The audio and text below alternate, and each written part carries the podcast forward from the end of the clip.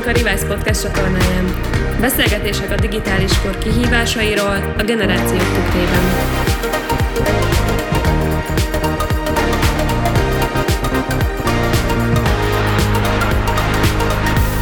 Sziasztok, kedves Revice Podcast hallgatók! Köszöntünk újra mindenkit, és képzeljétek el, hogy mi van ma. Ma van a 15. adásunk, vagy hát amikor hallgatod, akkor lesz a 15. adásunk, akkor fogod meghallgatni, hogy úgy mondjam, ilyen sorozatosan, hogy az évad vége felé tartunk. A mai napon is egy, egy különleges adásra készülhettek, különleges vendéggel, de először a kicsit kevésbé különleges állandó társamat hadd szólítsam fel, Dávid, szólj hozzánk pár szót. Hát sziasztok! Én is nagyon örülök ennek a 15. adásnak. Igazából tényleg lassan ez a nyári szünet szele már-már lobogtatja a hajunkat, úgyhogy igazából én így kezdek nagyon izgatottá válni, hogy az egész évadot, hogyha egybe hallgatja valaki, annak vajon mi jön át, mert így hétről hétre szerintem sikerült azért aktuális témákat hoznunk. Szóval bízom benne, hogy aki ezt a 15 adást majd visszahallgatja, vagy az egész évadot, annak is lesz azért érték, amit megtalál benne, de nem is nagyon akarom tovább húzni a szót, hiszen uh, ahogy Jonatán mondtad, ma újra a vendégünk van, úgyhogy engedjétek meg, hogy akkor én mutassam be nektek a vendéget. Schauerman Tamás, aki tanulásmódszertannal foglalkozik, egyetemen is oktatja ezt a tárgyként, illetve talán ilyen kis mini tréningként, hogyha a céges világba eveznénk, akkor ott egy kicsit talán ez lenne, ami, ami meghatározóbb definíció. És hát miért, miért is pont Tamás lett most a vendégünk? Hát ugye az utóbbi hetekben elég sokat foglalkoztunk ezzel a távoktatás témájával, és abban azért elég erőteljesen előjött az, hogy most ebbe a digitális világban mennyivel nehezebb beszélgetni arról, hogy hogyan, hogyan tudja a diák elsajátítani a tudást, vagy egyáltalán mi az, amit át lehet adni ebben, ezekben a keretekben. És valahogy, ahogy mi is erről elkezdtünk gondolkodni, úgy egyre inkább az erősödött meg bennünk, hogy, hogy oké, okay, oké, okay, de lehet, hogy eleve onnan lenne érdemes indulni, hogy hogyan tanul az ember, mi az, ami, amitől valami tényleg megfogó lesz számára, és beépül, és aztán elkezdi ezt esetleg használni is, hogy Isten, bár nem tudom, hogy most itt az általános meg középiskolai tanulmányainkból mennyi minden az, ami ténylegesen ilyen mélyen megmarad bennünk, de lényeg a lényeg, hogy, hogy ma a tanulásnak a módszertanát és a mitől marad meg egy, meg egy anyag az ember fejébe, mi az, ami, ami a jó vagy a rossz példa lehet erre. Kicsit ezt a témát járnánk körül. Jonathan, neked vannak ilyen élményeid amúgy? Hát abszolút, nyilván. Tehát én, én ha csak azt vesszük, hogy miért, tehát miért választottam azt az egyetemet, amelyiket választottam, az azért, mert jó volt a tanárom. Tehát nem tudom, hogy én vagyok ezzel egyedül, de szerintem, szerintem mások is azért így, így ezzel, ehhez tudnak kapcsolódni. Én abszolút... Sőt, hát a statisztikák is ezt mondják egyébként, tehát hogy a középiskolások végén, vagyis a, a, akik most befejezik a középsulit, ott általában, ha megkérdezik őket, hogy miért ezt a szakmát vagy a másik szakmát válasszák, akkor mindig van egy karizmatikus tanár, uh-huh. és uh, én ezért szoktam nagyon jót nevetni így szociológusként azon, amikor ugye nézzük az állami óriási programokat, hogy, hogy hogyan kéne több mondjuk természettudományi vagy informatika szakirányra küldeni embereket, és akkor azon gondolkodtam, hogy te jó ég, mikor volt olyan igazán ízes informatika órám, amihez úgy nagyon, nagyon kapcsolódtam volna, hogy, hogy emiatt én informatikus akarok lenni, mert tényleg egyébként az emberek nagy része, úgyhogy persze Jonathan különleges vagy, nem akarom mondani, nem, de hogy Köszönöm. statisztikailag azért benne vagy a, a fősodorba, akik, akik mondjuk azért választanak egy tárgyat, mert, mert ott olyan tanárral is találkoztak. Így van, és uh, igazából a mai nap, uh, amikor talán pont egy biológia órámat fogunk kivesézni, Jól mondom ezt, Tamás. Hát szia Tamás, akkor először hagyjunk szóhoz jutni. Köszöntünk itt a podcastünkben. Hát sziasztok, nagyon nagy öröm részt venni azon a podcasten, amit látom nélkülöm is gyönyörűen működik. Köszönjük szépen, akkor mert te is élvezed a jelenlétet, az minket is fel. Igen, azon gondolkodtam, hogy annyira szépen elkezditek felvezetni a témát, és már a közepében is vagyunk, hogy lehet, hogy én itt egyszerűen csak csendben hallgatok, és örömmel bólogatok mindenre, ami, amivel egyetértek, aztán később kommentben megírom mindazokat, amivel nem értek egyet, Na, ez, ez egy jó hozzáállás, de lehet, hogy azért hagyunk szóhoz jutni is. Most a hallgatóknak egy pici háttérinfo az az, hogy, hogy Tamással itt most Zoomon keresztül beszélgetünk, úgyhogy ő most nincs itt élőben a beszélgetésben, de mindenképpen azt szerettük volna, hogyha valahogy ez, ez meg tud valósulni, úgyhogy már csak ezért is, hogyha ennyi erőfeszítést tettünk érte, akkor szóhoz fogunk hagyni jutni Tamás, úgyhogy ezt ne félj ettől, de szerintem akkor kezdjük inkább az elején, hogyha ne félsz, hogy a közepébe csaptunk, hogy mesélj magadról egy kicsit, hogy hogy keveredtél te az egész tanulás, tanítás és így a módszertani háttérbe, mivel foglalkozol mostanában ebben a témában? Szóval én eredetileg középiskolai tanár vagyok egyébként, és ha már itt az informatika, az ízes informatika órák szóba kerültek, akkor ez az egyik szakom az informatika.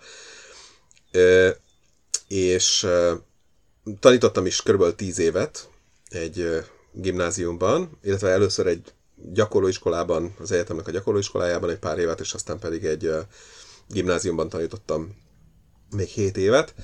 Utána váltottam pályát, és elmentem grafikusnak, és most már gyakorlatilag 15 éve grafikusként dolgozom, de közben aztán rájöttem, hogy én nem igazán akarom otthagyni ezt az egész tanításos dolgot, részben azért, mert a, a, az a gimnázium, ahol tanítottam, ott, ott tanított, illetve ott tanít még ma is a feleségem, illetve a gyerekeim is ott ö, oda jártak végig, és, és hát ennek a gimnáziumnak az indulásától kezdve gyakorlatilag jelen voltunk, úgyhogy ez sokkal több volt ez a közösség, mint sem egy munkahely.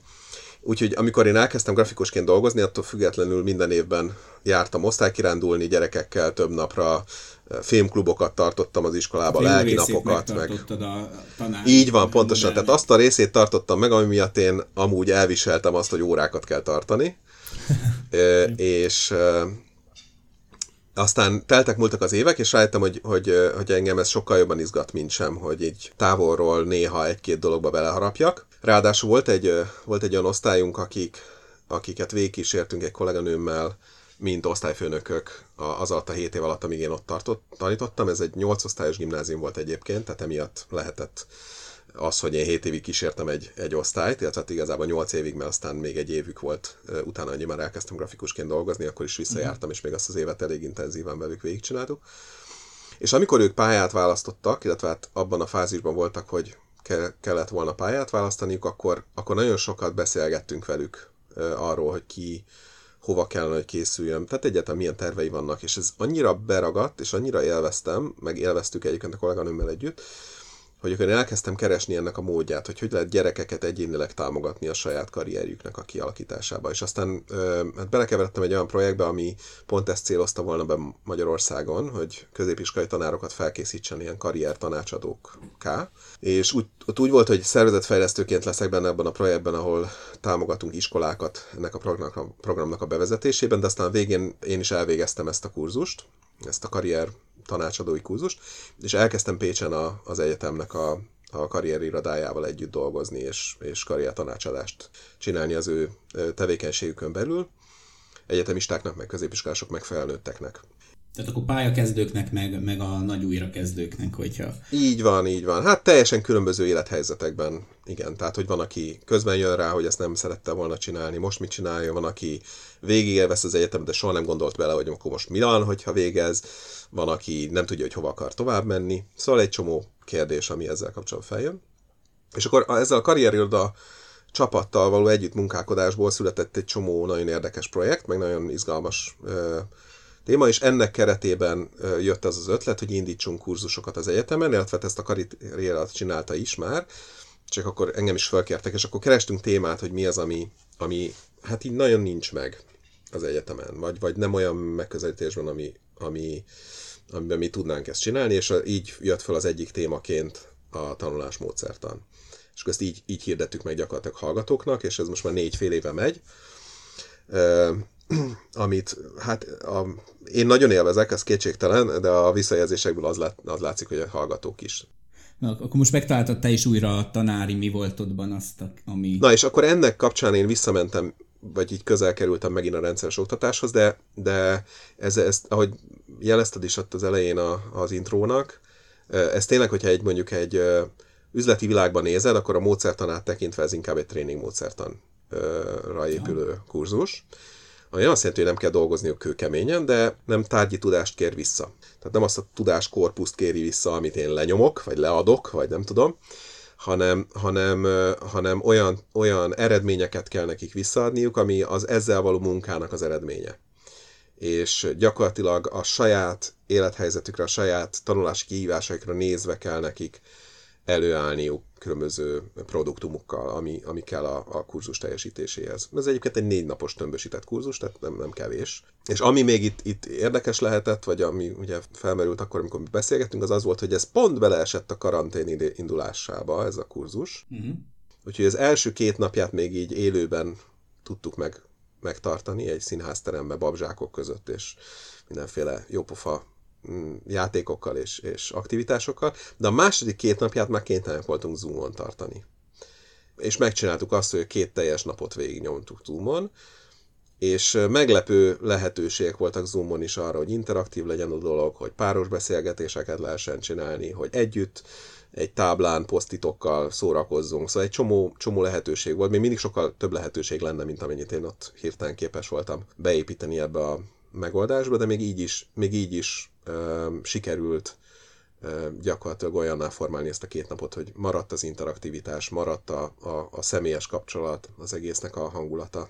Na hát nem tudom, ez most egy ilyen gyors felvezetőnek igen, nagyon érdekes, amit mondasz egyébként még akár ebben a, ebben a kurzusnak a tekintetében is, hiszen uh, mi is azért, ahogy beszélgettünk, uh, érdemes szerintem azért visszahallgatni pár adást, hogyha valaki nem hallotta interjút pedagógusokkal, akik most gyakorlóként is benne vannak a uh, távoktatásba vagy a digitális átállásba, és nekünk is volt egy olyan előfeltételezésünk a, a beszélgetéseink során, hogy talán az lehet sikeresebb a, a távoktatásban is, aki eleve úgy építi fel mondjuk pedagógusként az óráit, hogy abban sokkal több saját élmény alapú feldolgozás van, és, és akkor ebben az átállásban már, már ezeket az eszközöket tudja esetleg behozni távoktatásban is valaki, de ugye ami nekünk is a téma apropója volt, és ahogy ezt a beszélgetést így igyekeztem felvezetni az elején is, az az, hogy, hogy oké, okay, most sokkal inkább magunkra vagyunk ugye utalva, aki mondjuk otthon tanul, vagy szülő azt látja, hogy a gyerkőce otthon tanul, hogy egyáltalán ö,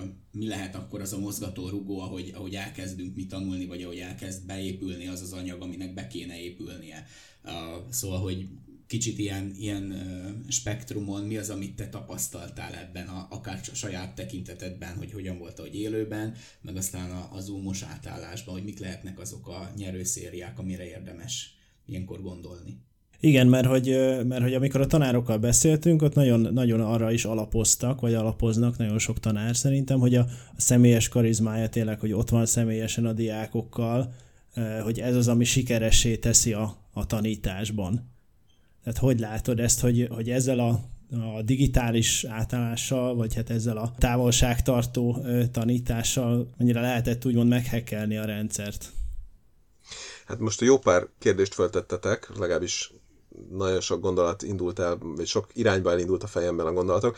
Az első dolog, ami nagyon lényeges szerintem, az az, hogy ugye most akarva, akaratlanul is, de ezzel, hogy behoztuk, hogy tréning módszertannal történt ez a kurzus. Ez ugye azért volt információ, mert ez egy eltérés attól a, a módszertani eszköztártól, ami, amivel egy hallgató egyébként alapvetően találkozik az egyetemen, és ez nem azt jelenti, hogy hogy ne lennének oktatók, akik ezeket az eszköztárokat használnák, de összességében kimondható az, hogy a, az egyetemi oktatásnak a, a módszertana, vagy a módszertani tára, vagy eszköztára, az attól jól elkülöníthető a tréning módszertan. Ugye ezért érdemes ezt a címkét egyáltalán használni most ebben a beszélgetésben. Ami, ami a közoktatásban leginkább elterjedt, az, az tényleg ez a tanár-diák kapcsolatra épít, nagyon sok mm. esetben, mármint ugye a jó, a jó megoldásoknál, persze van beszéljünk is egy picit a jó pedagógusokról, tehát azokról a, a tanulási helyzetekről, amik, amiket, amik tényleg sikeres tanulásként könyvelhetők el. Tehát ott, ott mindenképpen megkerülhetetlen az, hogy a tanár és a diák között legyen egy kapcsolat. Ugye az elején volt ez a megjegyzés a Dávidnak a Jonatánnak kapcsolatban, hogy, hogy ezért ez egy általános élmény, hogy egy csomó ponton az, hogy ki volt a tanár, és ő meg tudta szerettetni velünk azt, amit tanítani akart, meg tudta minket nyerni ennek a dolognak a kapcsolaton keresztül. Ez egy, ez egy borzasztó lényeges tényező abban, hogy mi ezt a témát, azt a konkrét tartalmat szeretjük, meg szeretjük, vagy nem szeretjük meg, vagy, vagy egyáltalán látjuk ennek az értelmét, vagy, vagy abszolút nem látjuk ennek az értelmét. Na most, amikor átáll az egész rendszer most digitálisra, anélkül, hogy lett volna bármifajta felfutás, vagy bármifajta tanulóidő, ahol mondjuk ezt valami fajta szisztematikus támogatással le lehetett volna kezdeni fölépíteni pedagógusoknál, akár ilyen első próbálkozások, első lépések kis adagokban integrálni a hagyományos oktatásba, és így tovább, és így tovább. Most mindenki ugye beleesett a dologba, nyakig, lábbal előre, vagy fejjel előre, ami nagy különbséget teremt a között, hogy pedagógusok hogy használják ezt a digitális világot, az több minden. Az egyik dolog az nyilvánvalóan a technikai felkészültség.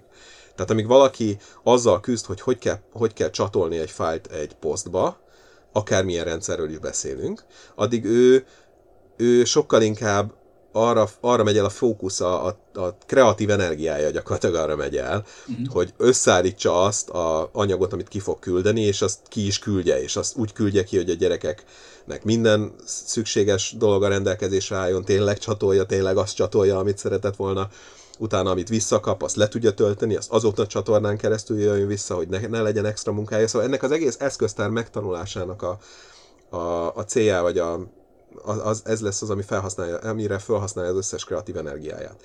Onnantól kezdve, és emiatt nagyon sok pedagógus most boldog, ad, nagyon boldog, ha adáig el tud jutni, hogy rendszeresen ki tud küldeni megfelelő minőségű feladatokat a gyerekeknek, amin keresztül ők legalább dolgoznak azokkal a tartalmakkal, amiket ő kiküld, ő azt utána le tudja reagálni esetleg, és, és már ez sokkal több idejét veszi, ki, veszi igénybe, mint amúgy egy normál munkaidő, tehát most a pedagógusok azért jelentősen túl vannak terhelve.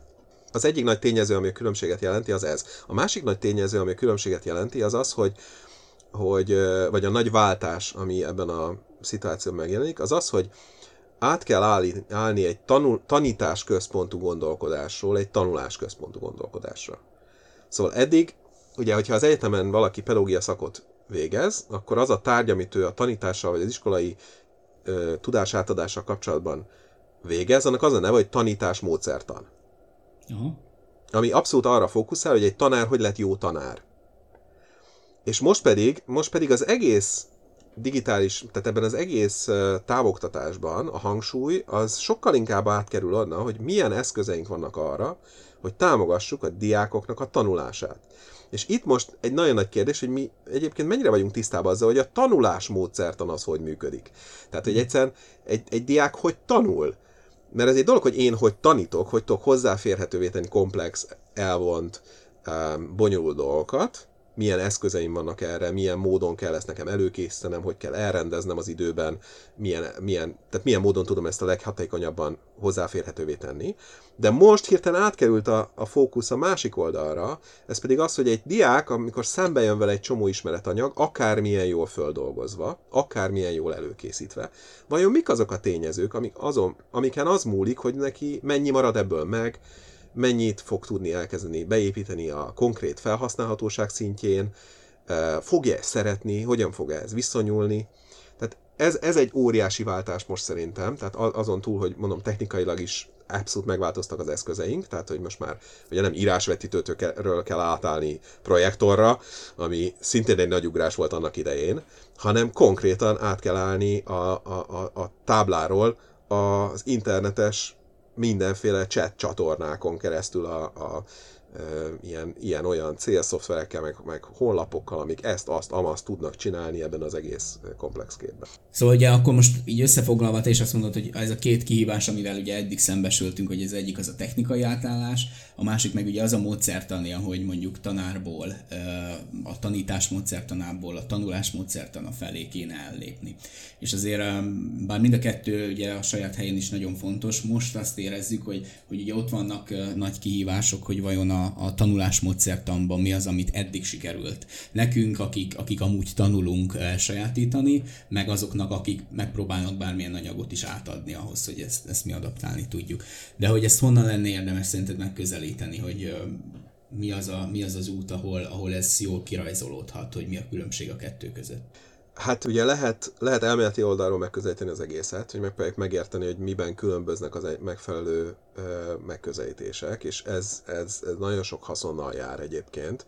Tehát mondjuk nem árt, nem árt legalább azzal tisztában lenni, hogy mondjuk amikor oktatás elméletről beszélünk, vagy egyáltalán, tehát hogy megpróbáljuk, megpróbáljuk megfogni a lényegét, mondjuk például annak, hogy mi a különbség egy jelenleg mondjuk közoktatási rendszerben megtapasztalható oktatási működés, vagy tanítási működés között, és mondjuk egy tréning módszertan között, hogyha most már ezt behoztuk itt, mint, uh-huh. mint kategóriát.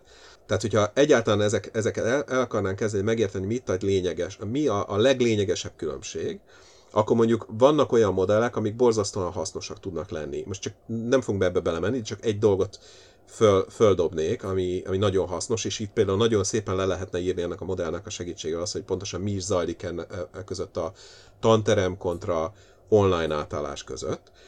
De hogy alapvetően a, az oktatási megközelítéseket négy, négy nagy kategóriába könnyű besorolni. Ugye, hogyha négy nagy kategória, akkor tipikusan az két tengely, amely azt jelenti, hogy két, két különböző szempontból lehet választani végeket, és akkor ebből kijön a négy kategória.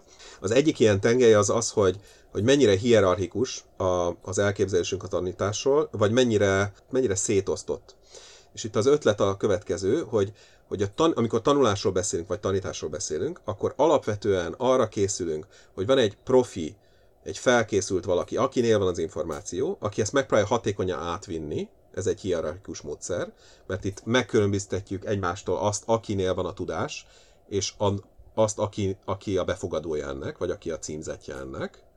A másik modell, ez a skála egyik vége, az egyik skála egyik vége. A másik vége ugyanek a skálának az a szétosztott, amikor azt mondjuk, hogy a tudás szét van osztva a résztvevők között, és a tanulás-tanítás módszertanának az lenne a célja, hogy ezt összeszedegesse, vagy, vagy segítsen nekik összerakni. Aha. Érthető ez a különbség? Ez egy, ez egy alapvető elvi különbség kétfajta megoldás között. A, a másik tengely, ami, ami meghatározza, ö, vagy ami, ami mentén megint csak ketté lehet osztani az összes ilyen módszertant, az az a, az a nagy kérdés, hogy, hogy hogy a fókuszunkban az egyén van, vagy a közösség. Tehát, hogy én egyéni, egyéni szereplőket szeretnék segíteni az ő egyéni tanulásukban, vagy egy egész közösséget szeretnék előrevinni, egy általában közösségi normaként meghatározott ö, menetben, akár tananyag elsajátításában. Tehát a fókusz az azon van, hogy meg kell ugrani egy érettségit, ami, ami amit mindenkinek kell meg kell ugrania. Pontosan tudjuk, egy standardizált vizsga, ez a közösségi vége a dolognak, vagy arról van szó, hogy mindenkit fel kéne készíteni az ő egyéni életpályájára, a neki szükséges tudásokkal, a neki szükséges készségekkel. Szóval ez a másik skála. És akkor ebből gyakorlatilag össze, összerakható négy nagy alapvető modell. Na most, amiben mi alapvetően mozgunk a közoktatásban, az a, az a hierarchikus közösségi tanítás. Közoktatás. És amiről az internetes távoktatás szól, az tipikusan a szétosztott egyéni. Tehát mm. mind a két skálán átlendültünk a másik végére. Na most a, ugye az egyik sarokból el lehet indulni a másik sarok felé, az általában ilyen szomszédos mezőkön keresztül történik. Tehát mondjuk egy közoktatásban emberek elkezdik bevonni vagy a, a diákok tanul, tudását, tehát elkezdik egy picit szétosztottá tenni a, a, az oktatást, és az már egy nagyon nagy előrelépés, mm. vagy elkezdik differenciáltan képezni a gyerekeket, vagy mit tudom én, felzárkóztatást csinálni, vagy valami. Tehát magyarul elkezdenek fókuszálni az egyéni gyerekek, egyéni résztvevőkre. Ma az is egy óriási el, előrelépés. A kettőt általában együtt nem tudja megcsinálni senki a közoktatásban. Mert az olyan szintű módszertani, értékelésbeli, mindenféle uh, kihívás jelenten, hogy ez, ez őrült nagy tehát nem tud átlenni az egyik sarokból a másik sarokba.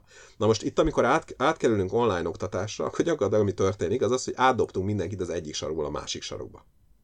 Ja. És persze ezt nem, nem fogja tudni meglépni, mert egyrészt nem is, tehát a rendszer sem támogatja ezt, tehát továbbra is le kell érettségizni, továbbra is vannak standard tananyagok, amiket el kell sajátítani.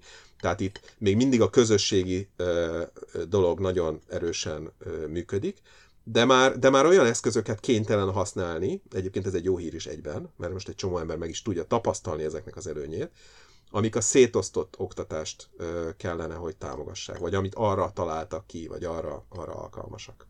Tehát nyilvánvalóan ugye ennek a kettőnek a metszete egy, van a fejekben egy ilyen ideális álláspont, nem, hogy ugye egyszer csak mindenki megkapja majd az érettségit, és egyébként mindannyian a saját életutunkban is megtaláljuk a helyünket, és azokat a készségeinket tudtuk akár az iskola falain belül, akár annak támogatásával fejleszteni, ahol, ahol azért valahogy így megálljuk a helyünket az életbe. Így De van, hogy, sőt, amit nekünk... sőt, ugye abban is reménykedünk, hogy nem csak a, azt tanuljuk meg, amit a tanártól megtanultunk, hanem szép lassan egymástól is tanulunk, meg rájövünk arra, hogy mi mindent tudunk, és azt integráljuk a tanulásba. Tehát azért mondom, hogy itt nem feltétlen az a lényeg, hogy azok a tanárok, akik a közoktatásban működnek, ők extrém módon csak az egyik sarokban ülnek, és csak azt próbálják működtetni. De a lényeg az, hogy a mi rendszerünk ugyan fölépítve, a normál oktatási rendszerünk, hogy az alapvetően a közösségi és hierarchikus ö, ö, tanulási megközelítést támogatja, és ehhez képest kell nekünk elmozdulnunk, vagy kell mindenkinek elmozdulnia, aki mondjuk tanulási hatékonyságot szeretne növelni. És, és itt, akkor itt tudunk ráfordulni egyébként az eredeti témánkra, hogy ugye mitől jó egy óra. És én, én lehet, hogy visszadobnám a kérdést most, hogy fel tudtok-e idézni olyan órát, olyan középiskolai órát akár, tehát tanórát, rendes közoktatás keretein közben megélt tanórát, ahol tananyagot dolgoztatok föl, tehát most nem, nem ilyen önfejlesztő, izé, önismereti, nem tudom mit csodát csinálunk, tehát nem a, értitek, nem az extrém másik végéről próbálok most behozni valamit, hanem hogy hogy lehet jól működtetni akár a hierarchikus ö, közösségi tanítást, hogyha meg akarunk most ebben maradni, uh-huh. mégis úgy, hogy figyelembe vettük azt, hogy a tanulás milyen esetben hatékony, vagy hogy lehet megsegíteni a, a hallgatók számára, vagy a diákok számára a tanulást. Jonathan, ugye beszélgettünk előtte arról, hogy, hogy van-e emlékezetes órád, és meséltél egy, meséltél egy olyan óráról, aminek a, a, gyakorlatilag a tartalmát a mai napig emlékszel, sőt az, magára az órára is mai napig emlékszel. Elmeséled ezt, hogy ez, ez hogy nézett ki? Igen, igen, spoilereztem egy kicsit.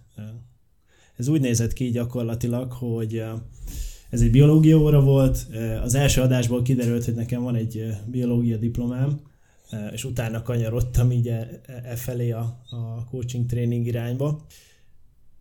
Egy kis táplálkozástudományi átvezetővel, de ez, de ez tényleg van az első adásnak a témája.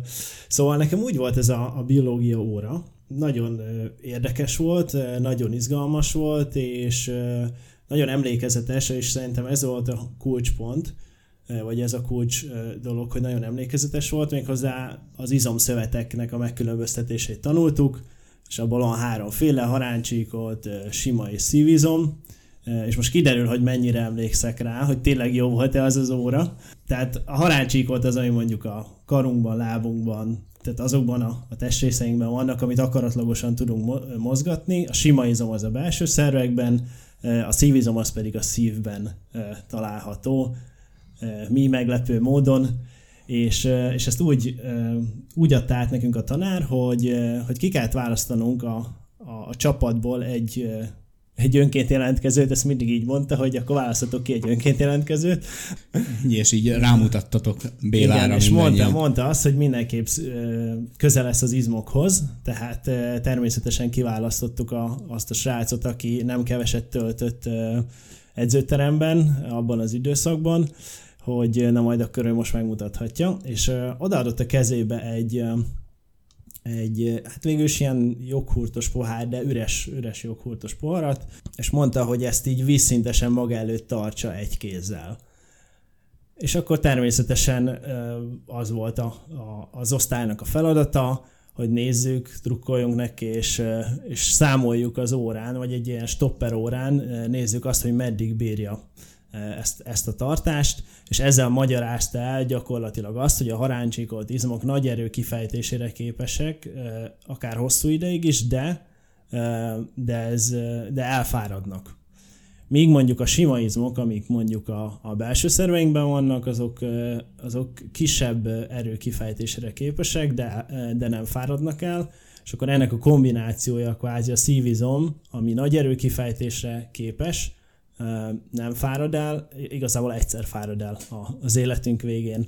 És akkor ez így megmaradt mindenkinek, még ehhez hozzátette az akaratlagosságot is, tehát a sima izmainkat akaratlagosan nem tudjuk irányítani, a szívizmunkat sem, a haráncsíkolt izommal én akartam tartani kvázi azt a, azt a joghurtos poharat, hogyha beleképzelem magam az osztálytársamnak a, a helyébe, tehát itt, itt volt egy akaratlagosság és akkor ezzel mutatta meg, természetesen egy x perc után arra már nem emlékszem konkrétan, hogy meddig bírta a srác, mondta, hogy már nagyon égnek az izma, és muszáj letenni azt az üres joghurtos poharat is. Tehát nagyjából ennyi Na, volt hát a ez, történet. ez több, minden, több minden látszik ezen. Na jó kis sztori, hát nekem ilyen nem, nem volt.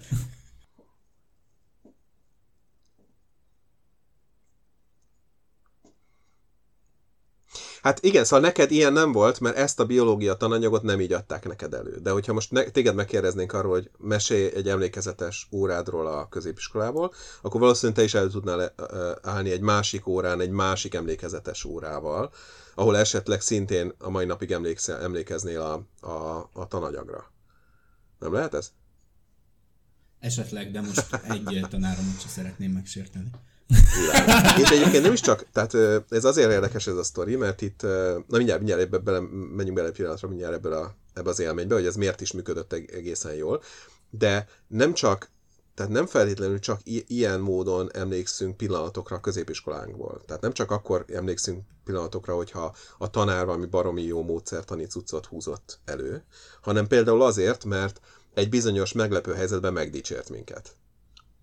És, és nem voltunk rá fölkészülve. Egyáltalán nem gondoltuk, hogy ez valami nagy, nagy hozzájárulás volt a dologhoz, és azáltal, hogy ő megdicsért, kiemelt, ez a meglepetés, ez a visszaigazolás, ez a pozitív dolog, ez például rögzítette azt a kontextust. Nekem van ilyen élményem a hetedik osztályból általános iskolában matek óráról amikor, mit tudom én, benyögtem egy megoldást, és a tanár megállt, és döbbenten konstatált, hogy ez igen, ez a megoldás, és látszott, hogy erre nem készült, hogy ezt valaki meg fogja válaszolni. Nekem meg teljesen evidens volt, mert én láttam ezt a dolgot. És akkor ő ezt visszajelezte, és nekem ez a pillanat beégett egy életre, hogy, és el tudom nektek mondani, hogy hol ültem, el tudok nektek mondani, hogy hogy mi volt a kérdés, mi volt a válasz, hol demonstráltuk, melyik sarkán a, a, a, a teremnek, tehát, hogy egy csomó mindent meg tudok nektek mondani, de meg, meg mm. el, fel tudok idézni olyan, olyan pillanatot is, amikor például amikor például valamit nagyon nem értettem, és nem tudta elmagyarázni nekem. Vagy fel tudok ö, ö, idézni olyan pillanatot, amikor elveszített engem a, valamilyen tantárgy tanára, akkor most hagyjuk ezt egy kicsit a feledés homályába veszni. Egész addig én ötös voltam abból a tantárgyból, és onnantól kezdve hármas voltam abból a tantárgyból. És tudom, és emlékszem arra a konkrét órára, arra a konkrét reakcióra, amikor én ö, azt hiszem hatodikos voltam, és gyakorlatilag rájöttem, hogy nincs értelme tanulnom ezt a tantárgyat. Tehát, hogy ezek olyan pillanatok és olyan emlékek, amik beégnek. Na menjünk vissza most ehhez az órához egy picit, hogy itt mi volt az, mik voltak azok a dolgok, ami miatt te nem csak azt a három információt jegyezted meg, hanem megjegyezted gyakorlatilag az egész jelenetet, a kontextust, a, az események sorrendjét, mert ezeket mind megjegyezted. Megjegyezted azt a gesztust, hogy válasszatok ki magatok közül egy önkéntes, önkéntes, Oké, okay, tehát hogy olyan elemei voltak most itt a történetednek, aminek semmi köze a haráncsikolt izomhoz, meg a sima izomhoz, hanem ahhoz az élethelyzethez van köze, ami ott, ami ott zajlott. Na mi minden, mi minden járul hozzá szerinted, vagy járult hozzá szerinted ahhoz, hogy ez, hogy ez így meg, megmaradjon neked? Szerintem az egyik az, az, az biztos, hogy, hogy én részt vehettem benne aktívan, hogy Aha. ott valamit megtudjunk. Az, az biztos. Meg az egész hát felborult a normál menetrendje az órának, először is, ugye? Mert gondolom nem minden órán csináltatok mindig mindent. Ez egy rendszeres eszköze volt a tanárnak, hogy bevont titeket valami akcióba? Ennek a tanárnak konkrétan elég sokszor volt ez az eszköze, Aha. igen. Tök jó. Igen. Valószínű ezért is mentem biológiára. Uh-huh. Ezek nagyon jó élmények voltak. A, aztán ami, amiért még jó volt, az, hogy nem csak, hogy részt vehettünk benne, hanem talán kicsit úgy épített arra is a diákok között lévő kapcsolatra, tehát az, hogy nekünk ki kellett választani valamit egy bizonyos ö, információ mentén, mert hogy azt mondta, hogy az izmokkal lesz kapcsolatos, mindenki egyből azt mondta, hogy Gipsy akar menjen ki, aki nagyon szeret terembe járni. Igen, tehát kiléptünk az óra menetéből, ugye ennek igen. semmi köze nem volt a tananyaghoz, hanem igen, elkezdtünk igen. azt mondani, hogy na akkor ki közületek az, aki szerintetek a legalkalmasabb erre. Igen, és akkor ebben már benne volt a levegőben, hogy ez valamennyire azért szórakoztató lesz. Tehát, hogy uh, itt, itt lesz valamilyen humorfaktor uh, az egészből, Aha. pedig még nem tudtuk, hogy mi lesz, de hogy, hogy abban lesz megmérettetve az adott uh, diáktársunk, uh, amiről ő azt kommunikálja, hogy ő abban nagyon jó. A legjobb. Tehát ugye volt egyfajta, nem tudom, ilyen kínzás benne, vagy, vagy tehát ilyen feszültség a levegőben, de teljesen jó pozitív feszültség volt drámai feszültség is volt uh-huh. akkor. Drámai, így, szerint, így, hogy így, itt van, lesz valami megpróbáltatás, valami próba, valami így van. küldetés, amit el kell végezni. Volt ebben megszégyenítés? Alapjáraton nem volt benne. Hanem például, hogy mondjuk, hogyha én jól értem, akkor itt most egy verseny volt. A srác saját magával versenyzett, amit ti mértetek, Okay? És nyilván a, a meglepő dolog az az volt, hogy ő amúgy nehéz súlyokat szokott emelni a edzőteremben, most meg egy üres kefires doboz kellene Pontosan. tartania. Okay. Pontosan erre volt Volt szó. azzal kapcsolatban bármi eleme az órának, hogy mondjuk nektek meg kellett tippelnetek, hogy hány percig fogja tudni ezt tartani? Na ez, ez, erre a pontra talán nem egészen biztosan emlékszem, hogy ez szándékos volt-e, vagy csak mi közöttünk történt tippelgetés. Aha. Okay. Tehát nem tudom, hogy a tanár kérte ezt, hogy tippeljük meg előre, hanem hogy csak, vagy csak mi tettünk rá téteket. De ti tettetek téteket. Mi tettünk rá téteket mindenképp, aha, igen. Aha. De nem Na, tudom, ez, ez például azért nagyon érdekes, mert hogyha ezt az elemet behozod, akkor ezzel gyakorlatilag az egész problémát levitted egy nagyon személyes szintre. Konkrétan ki tudja megtippelni valóságosan, hogy ez meddig fog tartani. És ezzel gyakorlatilag bevontál embereket nem csak az akcióba, tehát nem csak arról van szó, amiről eddig beszéltünk, hogy ti tartottátok a stopper órát, meg nem tudom, szurkoltatok, tehát hogy részesei voltatok ennek az egésznek, hanem olyan módon is hirtelen részesei éreztek, hogy személyes tétje van annak, hogy ez a dolog meddig fog eltartani. Igen, és... komoly rágócsomagokat tettünk fel rá, tehát. így van, így van. Így van, és valaki, valaki aztán a végén nagyon sok rágó volt, ért haza. Igen. Tehát, hogy azáltal, hogy, hogy neked el kellett kezdeni megtippelni, elkezdted fejben modellezni ezt az egészet, hogy hm, tényleg akkor ennyi, ennyi gram a pohár, most nem is biztos, hogy kiszámoltad, csak úgy el tud, meg tudtad elképzelni, ez milyen nehéz az a kefires doboz, vajon mennyire nehéz ezt tartani, körülbelül hogy elkezdted fejben modellezni azt, hogy ez meddig fog tartani. Ezáltal te gyakorlatilag elkezd, elkezdtél részévé válni. Ez, ez, a, ez a modelljeidnek a részévé vált az egész kísérlet, és a kimenetele emiatt számodra személyesen vált lényegessé. És ez megint egy olyan faktor, ahol, ahol információnak a beka, bekapcsolódása a te tudáshálódba, az egy sokkal nagyobb hatékonysággal történik meg. Mert egyszerűen személyesen relevánsá vált a dolog. Még akkor is, hogyha egyszerűen csak rágók voltak a tétek. Abszolút, meg az is benne volt, hogy hogy ha már így az óra vége felé közelítettünk, tehát már egyre több, úgy, tehát így visszatekintve, így elemezve picit, egyre több szinten éreztem azt, hogy, hogy ehhez az információhoz már nagyon-nagyon kapcsolódok, de még, még nem állt össze a dolog, és akkor a legvégén a tanár pedig így előhozta ezt a három felosztását az izmoknak, és így lerántotta a leplet, és ó, ezt láttuk, az egyiket láttuk, amint ez így konkrétan történik. Tehát nagyon vizuális is volt az egész. Na, oké, okay, ez szuper, ez megint egy nagyon lényeges dolog, hogy az egész a szemetek előtt zajlott, tehát nem csak elmesélte, hogy képzeljétek el Bélát tartani egy joghurtos porrat, ami egyébként már, már önmagában nem egy rossz dolog, ha elmesélik egy sztorit és, és elképzelheted. De ő nem csak áll, nem állt meg itt, hanem ugye végig játszotta a szemetek előtt ezt az egészet. És felépült egy egész nagy várakozás. Ugye mi volt a várakozásnak a lényege az óra végé, vége felé már? Hát a várakozás lényege az volt, hogy mi lesz ebből az egészből. Persze, tehát, tehát mire megy ki a játék. Mire ugye? megy ki a játék, tehát hogy jó, jó, most már ismerjük a szereplőket, nagyjából megvan a dramaturgia, meg uh-huh. a történéseket már értjük, de hol jön a, Mi a tanulság? A vége, így van, így van. Na és ez, a, ez például, hogy, hogy van egy nyitott kérdés egész végig, és itt gyakorlatilag ez az egész helyzet generált ezt a nyitott kérdést, mert az, hogy ez egy tanóra. Tehát ez a tanóra, ez nem múlhat el úgy, hogy ez az egész játék ne derülne ki, hogy ez, hogy ez mi, milyen módon releváns. Ez a nyitott kérdés elkezdte felhangolni az ajatokat arra, hogy egyre eszeveszettebb módon próbálta elvarni a szálakat. Hát igen, most már akarjuk tudni, hogy mi a helyzet. Így van, így van. És azáltal, hogy a tanár egyszer csak megmondta a, a, a megoldást, olyan módon mondta meg, amikor már ezt gyakorlatilag mindenki majd, hogy nem könyörgött azért, most nem biztos, hogy ezt feltétlenül meg, megfogalmazta magában, de mindenki ott volt azon a küszöbön, hogy jó, jó, értem, értem, értem, de mi, miért lényeges ez az egész?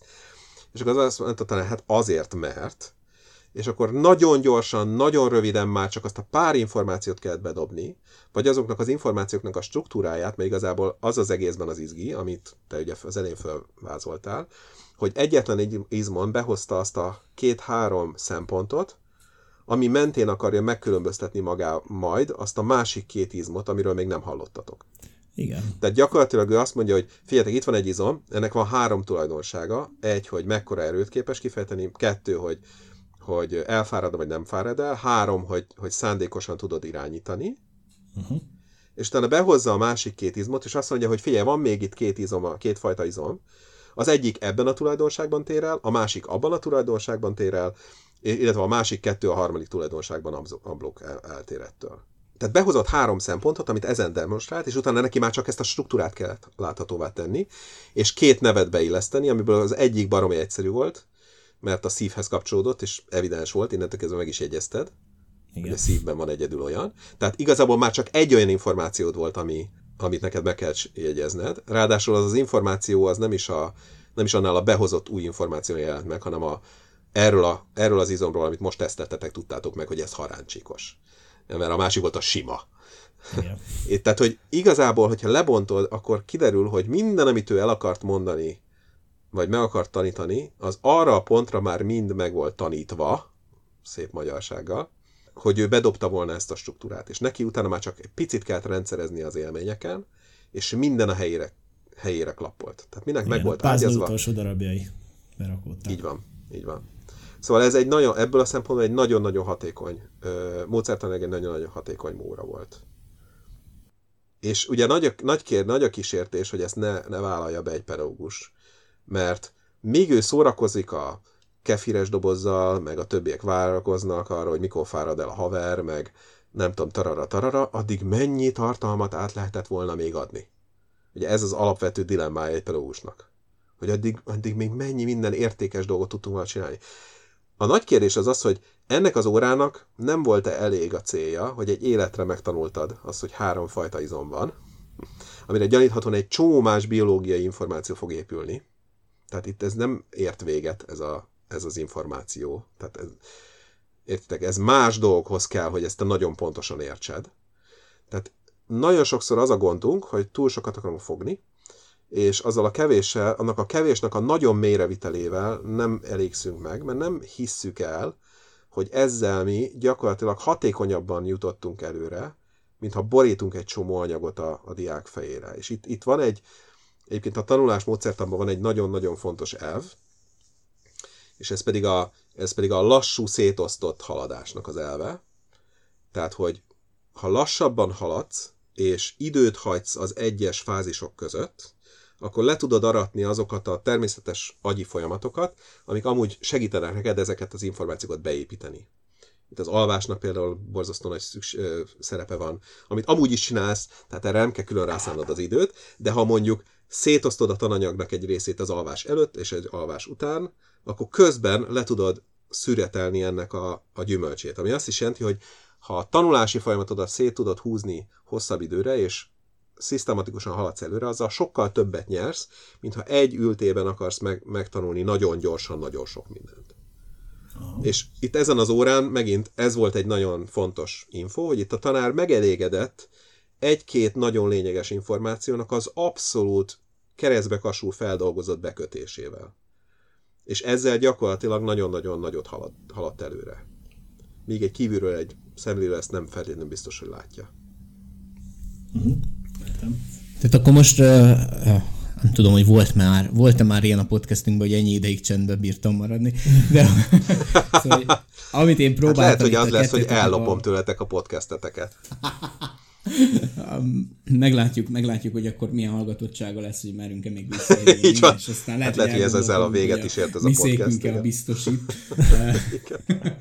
De azt akartam én uh, igazából így kérdezni ezzel kapcsolatban, amit itt felvezetetek, hogy akkor, ahogy én most látom, azért ahhoz képest, ahogy, ahogy uh, azért ilyen dilemmásan is felvezettük, vagy, vagy, vagy kirajzolódott, hogy a tanítás módszertan és a tanulás módszertan között azért van különbség, de hogy azért ezek nem egy ilyen áthidalhatatlan dolgok, hiszen valójában ugye az a cél mind a két félnek, hogy valami információval itt a delikvens távozzon, ami, ami beépül neki. Tehát, hogy talán ezek a, a hogyan kapom meg, az milyen élménnyel kapom meg ezeket az információkat, most az én fejemben legalábbis ez az, ami így kirajzolódik, hogy talán ez az egy... Igen, szóval azt hiszem a legkönnyebben úgy lehet ezt gyorsan rendszerezni, hogy egy tanár milyen szerepben van egy órán. Tehát nem az a kérdés, hogy kell-e tanár, szükség van-e tanára. Én azt gondolom, hogy abszolút mértékig van szükség tanára, a jövőben is az lesz. Tehát aki azt gondolja, hogy a oktatásnak a jövője az olyan típusú távoktatás, ami full automatizált, az valami nagyon lényeges nem tud a nevelésről. És tehát a nevelés emberek között zajlik nem gép és ember között. Mm. És ezt akkor is fenntartom, hogyha a gép egyébként emberek által felvett videóanyagokat sugároz. Tehát az a lényeg, hogy, hogy a kérdés az, hogy egy tanár attól függően, hogy érti, hogy a másik oldalon a diák számára mi az, ahogy a tanulás megvalósulhat, ő saját magát milyen szerepbe rakja. Tehát milyen mértékig ö, látja az ő saját szerepét azzal, kapcsolatban, azzal kapcsolatosan, hogy ő tudja az információt, és a másik nem. És én azt gondolom, hogy ez egyébként részben egy nagyon fontos szerep, tehát ezt nem szabad föladni. Egy, tanítás során egy tanárnak dolga tudni olyan dolgokat, amiket a diákok nem, sőt, dolga sokkal magasabb szinten átlátni azokat a dolgokat, amiket a diáknak át kell látnia. Tehát én ezt, nem, ezt semmilyen módon nem támadnám be. Tehát itt, itt nagyon lényeges például, hogy a tanárképzésünk milyen színvonalú mert hogy, mert hogy nagyon nem mindegy, hogy a tanár hány emelettel magasabbról nézi ugyanazt a tananyagot, amit át akar adni. De a másik kérdés az az, hogy ha ő tisztában van azzal, hogy ő nem tudja megoldani a tanulás összes problémáját a katedra onnan só végéről, hanem egy csomó minden múlik a diákon, és nem is csak olyan módon, hogy ez fiam a te felelősséged, ezt neked kell hozzáraknod, hanem hogy nagyon sok múlik azon, hogy ő milyen környezetet teremt a diáknak, milyen feltételeket teremt a diáknak, amit ő mm. tud megteremteni továbbra is, mert ő a tanár, ebben az esetben ő már átlépett egy másik, egy másik szerepbe, egy tanulás facilitáló szerepbe. De nem egy előadói szerep, hanem az egy facilitátori szerep. Tehát itt már lehet érzékelni azt, hogy hogy, hogy lehet ezeknek elemeit, vagy, vagy szemléleteit, vagy szerep definícióit beemelni a tanári munkába. Tehát inkább így, így merül föl ez a dolog, hogy a tanulásmódszertant és a tanításmódszertant úgy összekapcsolni, hogy a tanár elkezdjen tud tisztában lenni azokkal a szerep lehetőségekkel, amiket neki be kell töltenie, vagy be tud tölteni, és értenie kell, hogy melyik szerepből mit tud segíteni. És ha ő egy előadói, egy jó előadói szerepet felvesz, mert most annak van a helye, hogy egyben átadjak egy struktúrált tudásanyagot átlátható, élvezetes módon, akkor tegye azt. Ennek van, lesznek nagyon fontos. Tehát a frontális osztálymunka, ami egy ilyen egy ilyen szitokszó egy csomó kontextusban, főleg azok között, akik mondjuk tréningeket tartanak, és nagyon erősen a, a, a hallgatók mű, ö, aktív részvételére próbálják felépíteni a, a működésüket. Ott a frontális osztálymunka az abszolút egy szitokszó. Szerintem a frontális osztálymunkának borzasztó nagy szerepe van és nagyon-nagyon jól, tehát jó lenne ezt jól tudni csinálni, és vannak, akik fantasztikusan csinálják. De emellett vannak más tanári szerepek is, amiket el kellene kezdeni belakni, azoknak is, akik eddig fantasztikusan jól csinálják a frontális osztálymunkát. És itt jön be az, hogy ha én tisztában vagyok a tanulás módszertan különböző szempontjaival, akkor fel tudok venni olyan szerepeket tanárként, ami sokkal inkább ráépít azokra a fajta dinamikákra, ami egy mondjuk egy hatékony tanulást jellemez. Ahogy most itt végigbeszéltük ezt a témát, azért egyre több kérdés feszül bennem is, meg szerintem mindenkivel, aki ezt hallgatja. Úgyhogy itt a háttérben azért mi elkezdtünk Tamással szervezkedni egy kicsit, hogy mi lenne, hogyha ha ennek ezért egy, egy szélesebb keretet tudnánk adni, és akár pedagógusoknak is segíteni abba, hogy pontosan mik azok a szerepek, mik azok a dolgok, amiben, hogy, ahogy előbb elhangzott a katedrálról talán kilépve, és plusz eszköztárakkal felfegyverezve lehetne ebbe az egész témába belelendülni. Mesélj róla Tamás, hogy, hogy mi az, amivel igazából így merünk készülni. Hát amiről ugye gondolkodtunk együtt, az az, hogy fogunk tartani egy webináriumot, ami egy másik műfaj, mert ugye ott résztvevők vannak, nem csak hallgatók, és ebből következően tudunk egy picit együtt dolgozni azokkal, akik, akik eljönnek és ez őket érdekli. És amit mi gondoltunk gyakorlatilag megvalósítani ebben a webináriumban, az az, az az lenne, amit most is egy picit csináltunk, hogy fogtunk egy órát, most konkrétan fogtunk egy olyan esettanulmányt, egy olyan órát, ami, ami bevésődött, tehát ami a mai napig ugye elkíséri Jonatánt, most már minket is valószínű tovább, hogy ezt feldolgoztuk.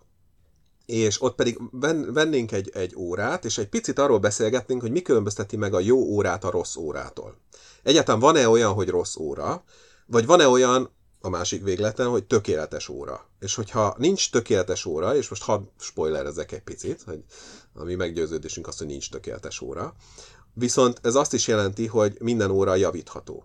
És, és mi azzal, azzal készültünk, hogy hogy megnéznénk egy órát, egy, egy olyan órát, amit egy tanár tud tanítani, akár akár annak megnézhetjük utána az online változatát is, vagy beszélgethetünk arról, hogy ezt hogy lehet átrakni online-ra, mert ugye ez itt most az alapvetően égető kérdés, hogy most, hogy mindenkinek kénytelen kelletlen át kellett állni a távok, digitális távoktatásra, most ezt hogyan adaptálja az eddigi tartalmait, meg az eddigi módszertanit az online térbe. Szóval mik azok a szempontok, amik akár offline, akár online térben, vagy online óra keretben segítenek nekünk abban, hogy javítsuk ezt az órát. És gyakorlatilag van, van, van egy pár olyan keretrendszer, aminek a segítségével ezt akár szisztematikusan meg lehetne csinálni. Mi a webináriumban egy dologra vállalkozunk, hogy megnézzünk egy konkrét órát, amit mi hozunk, és aztán aztán esetleg a résztvevőkkel együtt megnézegetünk még olyan helyzeteket, ami őket érdekli, és megnézzük akár együtt is, hogy hogyan lehet ezeket javítani. Tehát mik azok a pontok, ahol ha bizonyos dolgokat lecserélünk bizonyos más dolgokra, akkor egyértelműen javul az órának a minősége, vagy javul annak a, a tanulás hatékonysága, ami a, a diákoknál valószínűleg megvalósul. Úgyhogy erre, erre való, vagy tehát erre készülünk így a webináriummal kapcsolatban. Hát köszönöm Tamás, illetve hát Jonathan, neked is a, a, a megosztásodat, mert azért most ez mindannyiunkat egy kicsit közelebb hozott ez a, ez a témához és uh, hát nagyon örülök neki, hogy, hogy így a vendégünk voltál ebben a podcastben. Biztos, hogyha valaki ezt most nagyon sokat gyára hallgatja vissza, akkor már nem aktuális ez a webinárium, de szerintem pont ezért fontos az, hogy ha tudsz, akkor kövess bennünket a, a különböző közösségi média felületeken, mert a Facebookon vagy a Facebook csoportunkban minden ilyen aktualitásról hírt adunk, illetve akkor biztos, hogy nem maradsz le a legközelebbi hasonló kezdeményezésünkről sem. Ha meg most aktuálisan hallgatsz minket, akkor meg annál inkább érdemes kattintani, hogy tudj regisztrálni, mert ez még nem hangzott el ez a webinárium, ez egy korlátozott létszámban elérhető kezdeményezés lesz, úgyhogy találkozunk Facebookon, Instagramon, ahol az arcunknak különböző, hogy is mondjam, vetületeit, vetületeit lehet. fogjátok látni, így van. Köszi szépen, hogy velünk tartottatok. Nagyon szépen köszönöm, hogy meghívtatok. Sziasztok! Sziasztok!